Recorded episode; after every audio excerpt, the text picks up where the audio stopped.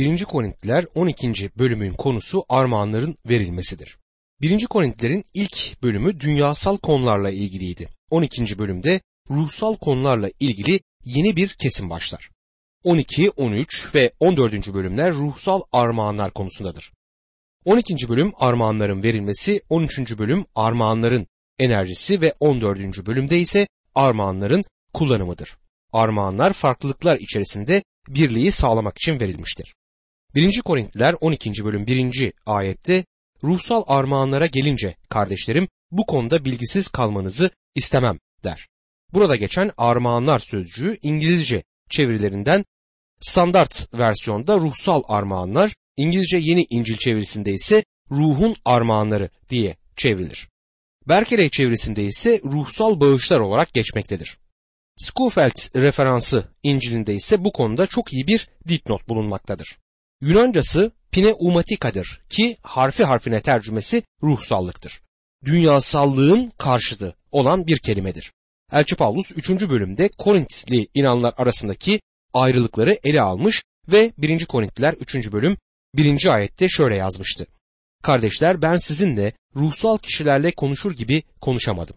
Benliğe uyanlarla, Mesih'te henüz bebeklik çağında olanlarla konuşur gibi konuştum. O ilk kesim dünyasallıklar hakkındadır çünkü soruları dünya ile ilgili dünyasal Hristiyanların ilgilendiği şeyler hakkındadır. Dünyasallıklar bölünmeleriyle değişik liderler hakkındaki çekişmeleri, cinsel ahlaksızlık ya da bir kardeşi mahkemeye vermeleri, seks sorunu, kadınların giyimi ve erkeklerin saçı, sevgi ziyafeti, Rabbin sofrasındaki oburluk ve ayyaşlık gibi konulardı. Bunların hepsi dünyasal şeylerdi. Aynı şeyleri günümüz kilisesinde de bulmak mümkündür. Dünyasallıklar hakkındaki kısım düzenleyiciydi. 12. bölüme gelince ruhsallıkla ilgili kesim başlar ve bu yapıcı bir bölümdür. Paulus konuyu değiştirmekten mutluluk duyar. Bence 12. bölüme geçince rahatlayarak içini çekmişti. Diğer sorunları da görüşmeye razıydı ama onlarla gerçekten ruhsal konular hakkında konuşmak istiyordu. Elçi Pavlus bu bölümde birleştiren ruh, sevgi yasası ve inanının dirilişteki zaferi olmak üzere 3 konuya değinecektir. Bu arada ruhun armağanlarının ruhsallıklardan biri olduğunu da söylemeliyim. 1. Korintliler 12. bölüm 2. ayette biliyorsunuz putperestken şöyle ya da böyle saptırılıp dilsiz putlara tapmaya yöneltilmiştiniz diyor. Putlar sessiz ve dilsizdiler. Pavlus daha önce putun hiçbir şey olmadığını söylemişti. Bu yüzden putlara sunulan et kirli değildi. Putlar hiçbir şey ifade etmezlerdi. Ancak herkes bunu tam olarak anlayamaz. 115. mezmur 5. ayette mezmur yazarı ağızları var konuşamazlar, gözleri var görmezler demişti. Habakuk da aynı şeyi yazdı. Habakuk 2. bölüm 18. ayette insanın biçim verdiği oyma ya da dökme putun ne yararı var ki aldatmaktan başka? Putu yapan yaptığına güvenir ama yaptığı ne ki? Dilsiz puttan başka diyor. Elçi Pavlus'un üzerinde konuşacağı ilginç bir konu ise Tanrı'nın inanlara verdiği armağanlar konusudur. Bu yüzden onlara geçmişte saptırılıp bu dilsiz putlara yöneltildiklerini hatırlatır. 1. Korintliler 12. bölüm 3. ayette bunun için bilmenizi isterim ki Tanrı'nın ruhu aracılığıyla konuşan hiç kimse İsa'ya lanet olsun demez. Kutsal ruhun aracılığı olmaksızın da kimse İsa Rab'dir diyemez diyor. Burada büyük bir gerçeği, iman yaşamının mutlak bir gerçeğini yani İsa Mesih'in Rabliğini görürüz. Tanrı'nın ruhu aracılığıyla İsa'yı küçümseyemezsiniz. Böyle bir şey olmaz. Ayrıca kutsal ruhun aracılığı olmadan hiç kimse İsa Rab'dir diyemez. Rab sözcüğünü tabii ki söyleyebiliriz ama İsa Mesih'in ne dediğini hatırlayın. Matta 7. bölüm 21 ila 23. ayetler arasında bana Ya Rab, Ya Rab diye seslenen herkes göklerin egemenliğine girmeyecek. Ancak göklerdeki babamın isteğini yerine getiren girecektir. O gün birçokları bana diyecek ki, Ya Rab, Ya Rab, biz senin adınla peygamberlik etmedik mi? Senin adınla cinler kovmadık mı? Senin adınla birçok mucize yapmadık mı? O zaman ben de onlara açıkça sizi hiç tanımadım. Uzak durun benden ey kötülük yapanlar diyeceğim. Peki neden böyle olacaktır? Çünkü Rab deyişleri sadece yüzeyseldir. Rab İsa onların Rabbi değildi. İsa'yı Rab yapmak ruhun inancıdır. Hristiyan inancının merkezi gerçeği nedir? Mesih'in çarmıhı olduğunu söyleyenler var ama ben buna katılmıyorum. Kurtulmak için çarmıha geldiğimiz halde çarmıhta kalmıyoruz. Diri Mesih'le birleşiyoruz. En önemli olan şey budur. Simon Petrus'un Pentekost günü yaptığı konuşmaya nasıl son verdiğine kulak verin. Elçilerin İşleri 2. bölüm 36. ayette böylelikle bütün İsrail halkı şunu kesinlikle bilsin. Tanrı sizin çarmıha gerdiğiniz İsa'yı hem Rab hem Mesih yapmıştır. İsa Rab'dir. O egemen efendidir. İman yaşamında önemli olan şey onun egemenliğidir. Kutsal Ruh, ruhun İsa'ya itaat ve sadakatini buyurur. Gerçek kilise bu gerçeğin kutsal ruh aracılığıyla yorumlandığı biçiminde etrafında toplananlardan oluşmaktadır. Kutsal ruh İsa'nın Rabliğini benim hayatım için yorumlar. İsa'nın sorduğu büyük soruyu hatırlayın. Ben kimim dersiniz? İsa Mesih aynı soruyu hala sormaktadır. Mesleğiniz, renginiz, hayattaki konumunuz, her ne olursa olsun, her kim olursanız olun, nerede olursanız olun, nasıl olursanız olun, İsa Mesih size ben kimim diye sorar. İsa aynı zamanda soruyu öğrencilerine de sormuş ve Simon Petrus öğrenciler adına Matta 16. bölüm 16. ayette Simon Petrus sen yaşayan Tanrı'nın oğlu Mesih'sin yanıtını vermişti. O meshedilmiş olan kraldır, Rab'dir.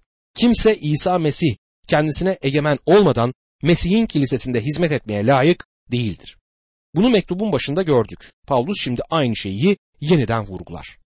Kutsal Ruh'un günümüzdeki birleştirici işi bütün inanlara İsa Mesih'in Rabliğini göstermektedir. Bu birlik içinde çeşitli armağanlar vardır.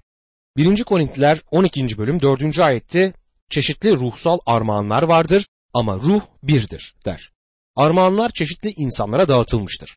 Birliğin olabilmesi için çeşitli kişilere çeşitli armağanları verir. Armağanın Yunancası karizmadır. Bazı insanlar bu sözcüğü dillerde konuşmaya uyarlarlar ve karizmatik hareketten söz ederler. Bu da kendilerinin bilgisizliklerini gösterir çünkü bu sözcük kutsal ruhun kilisedeki bütün inanlara verdiği tüm armağanları içerir. 1. Korintiler 12. bölüm 5. ayette çeşitli görevler vardır ama Rab birdir der. Yani çeşitli görevler vardır ama Rab birdir. Bu Rab İsa Mesih'tir. Hangi armağana sahip olursanız olun bu bir şeyi değiştirmez. O armağanı kullanan Rab İsa'dır ve kendisi bu armağanı kendi yüceliği için kullanmaktadır. 1. Korintiler 12. bölüm 6. ayette çeşitli etkinlikler vardır ama herkes de hepsini etkin kılan aynı Tanrı'dır der. Çeşitli etkinlikler var, yani enerjinin çeşitli etkinlikleri vardır ama tümünde etkin olan aynı Tanrı'dır ve inanlıda etkin olan da Tanrı'dır. Bu da bize bir tane Tanrı olduğunu ama onun üçlü birlik olduğunu hatırlatmaktadır. Üçlü birlik, birlikte çalışır, birlik vardır ama birlikte çeşitlilik vardır. Şuna dikkat edin, kutsal ruh armağanları verir.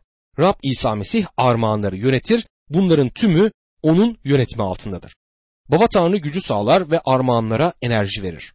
Tüm bunlar İsa Mesih'i yüceltmek ve onun Rabliğini ilan etmek içindir. 1. Korintiler 12. bölüm 7. ayette herkesin ortak yararı için herkese ruhu belli eden bir yetenek veriliyor der. Öncelikle armağanın ne olduğunu tanımlayalım. Ruhun armağanı nedir? Bir hizmet kapasitesi, bir işlevdir. Doktor Levi Sperry'nin tanımı şudur.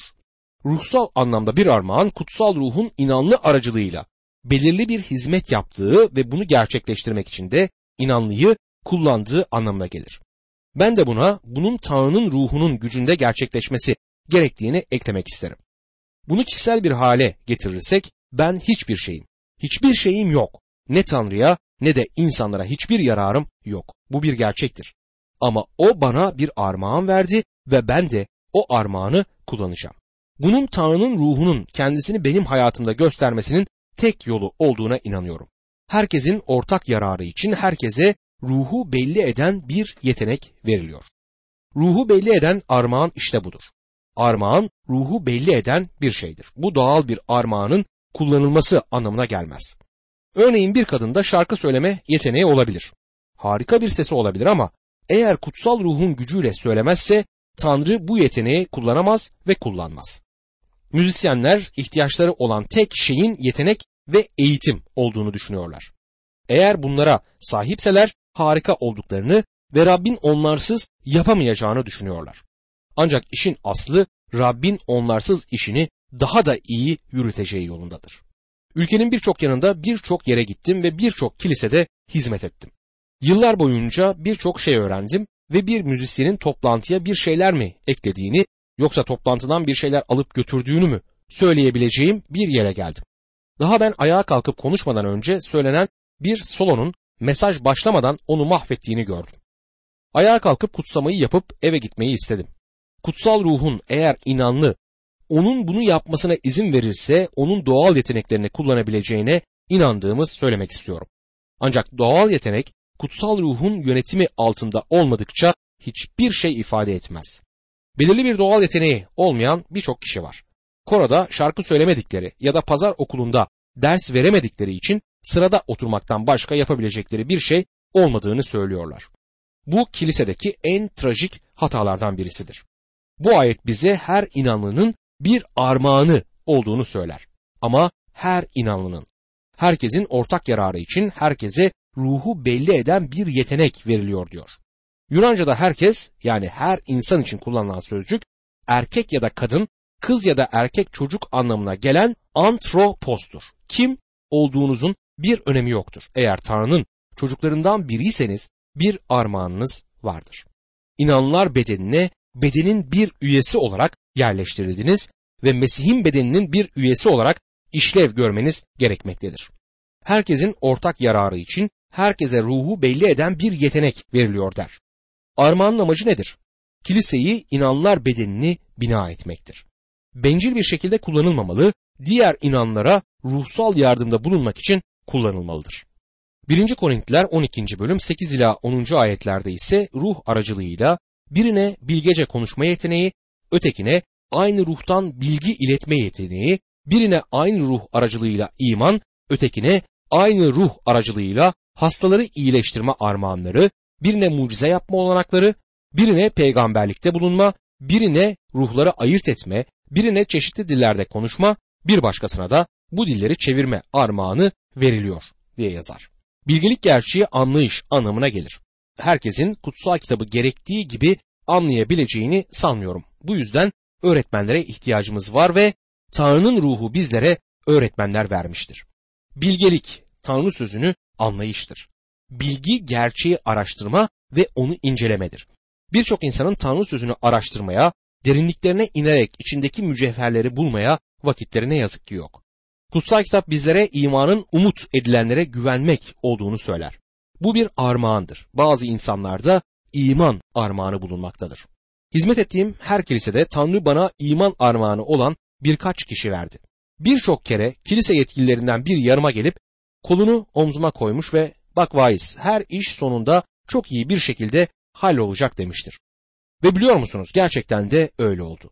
Bende iman yoktu ama onda vardı. İman ruhun armağanlarından birisidir. Bir diğerine aynı ruhta hastaları iyi etme gücü veriliyor. Bunun anlamı hastaların üzerlerine el konulmasıyla iyileşmeleridir. Bu armağan elçilere ve ilk inananlar topluluğundaki kişilere verilen çok özel bir armağandı. Bizler davamızı direkt olarak büyük doktor olan Rab'be götürmeliyiz. Buradaki herhangi bir erkeği ya da kadını aracı edip ondan ellerini üzerine koymamızı istememiz gerekmeyebilir. Bunun bir yararı olmadığı durumlar vardır. Davamızı direkt Rab'be götürelim. Rabbimiz şifa veren büyük doktordur. Yüzbaşının İsa'ya gelip kendisinden hizmetçisini iyileştirmesini istediğini hatırlayın. İsa Mesih'ten hizmetçisinin üzerine ellerini koymasını istemedi. İsa'dan sadece bir söz söylemesini istedi ve hizmetçinin böylece iyileşeceğine iman etti. Adamın imanı vardı. O kadar çok büyük bir imanı vardı ki İsa hayret etti ve size şunu söyleyeyim: İsrail'de bile böyle iman görmedim dedi. Luka 7. bölüm 9. ayetti. Bu yüzden davanızı direkt olarak büyük doktora götürün. Bu şekilde davamızı Rab'be götürmek ve ondan şifa istemek, Rab'be olan imanımızı göstermektedir. Mucizeler oluşturma doğaüstü şeyler yapmaktır. Elçilerin çağında mucizeler vardı ama günümüzde daha büyük şeyler görmekteyiz. İsa Mesih buradayken kendisi kuyunun başındaki kadın ya da Nikodemus'un örneğinde olduğu gibi insanlara bir söz söylerdi ve o kişi iman ederdi ve buna şaşmıyorum. Ama ben ya da sen söylediğimizde ve o kişi kurtulduğunda bu, emin olun, çok daha büyük bir iştir.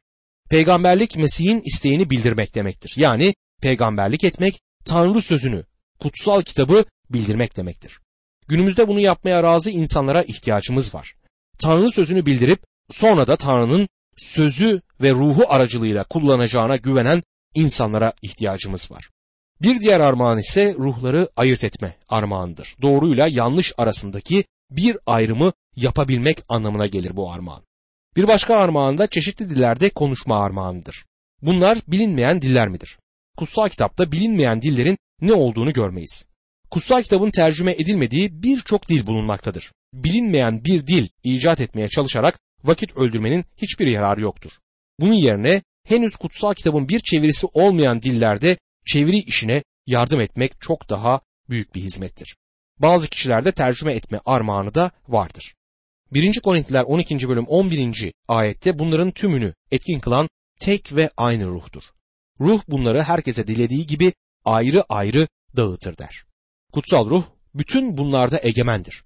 Ancak en iyi armağanları almak için dua etmeye hakkımız yok. Elçi Paulus ilerleyen bölümlerde bunu söyleyecektir. Bunlar dünyasal Hristiyanlardı. Çok alçak bir ruhsal düzeyde yaşamaktaydılar.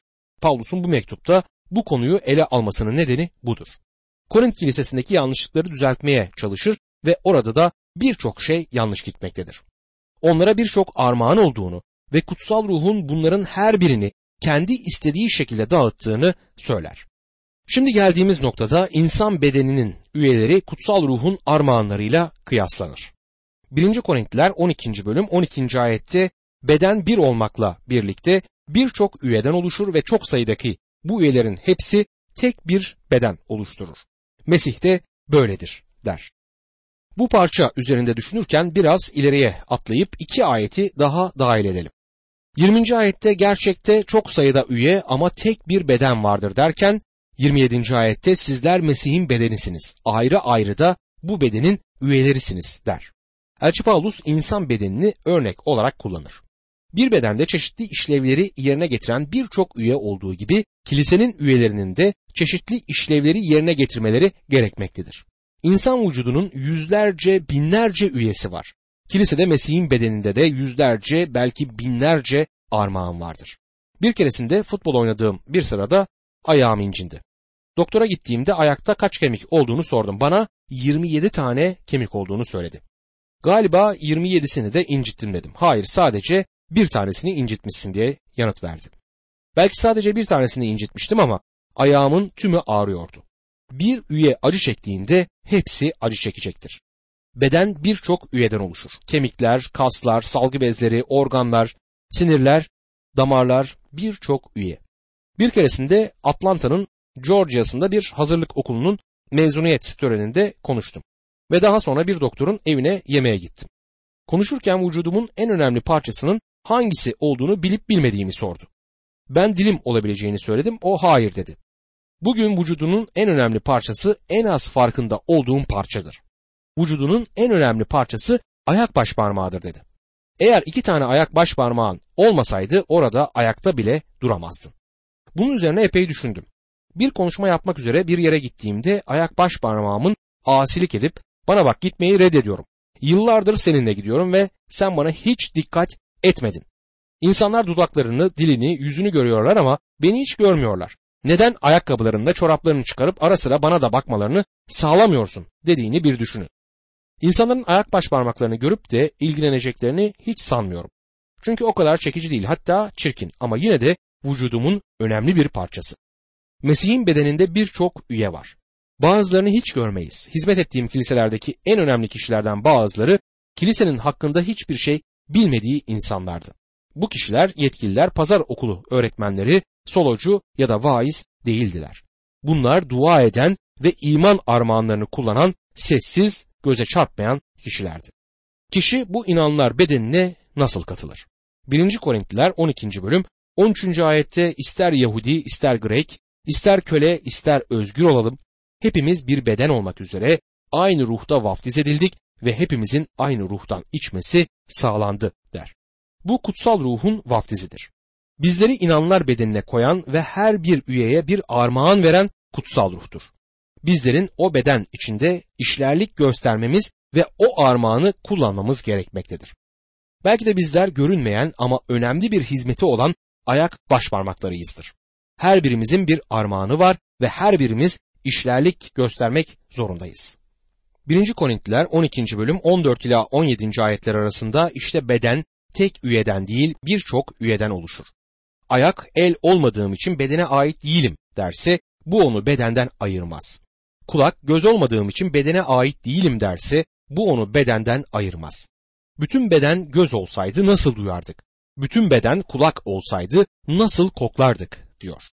Diller armağanı ki bu bilinen dillerdir bence.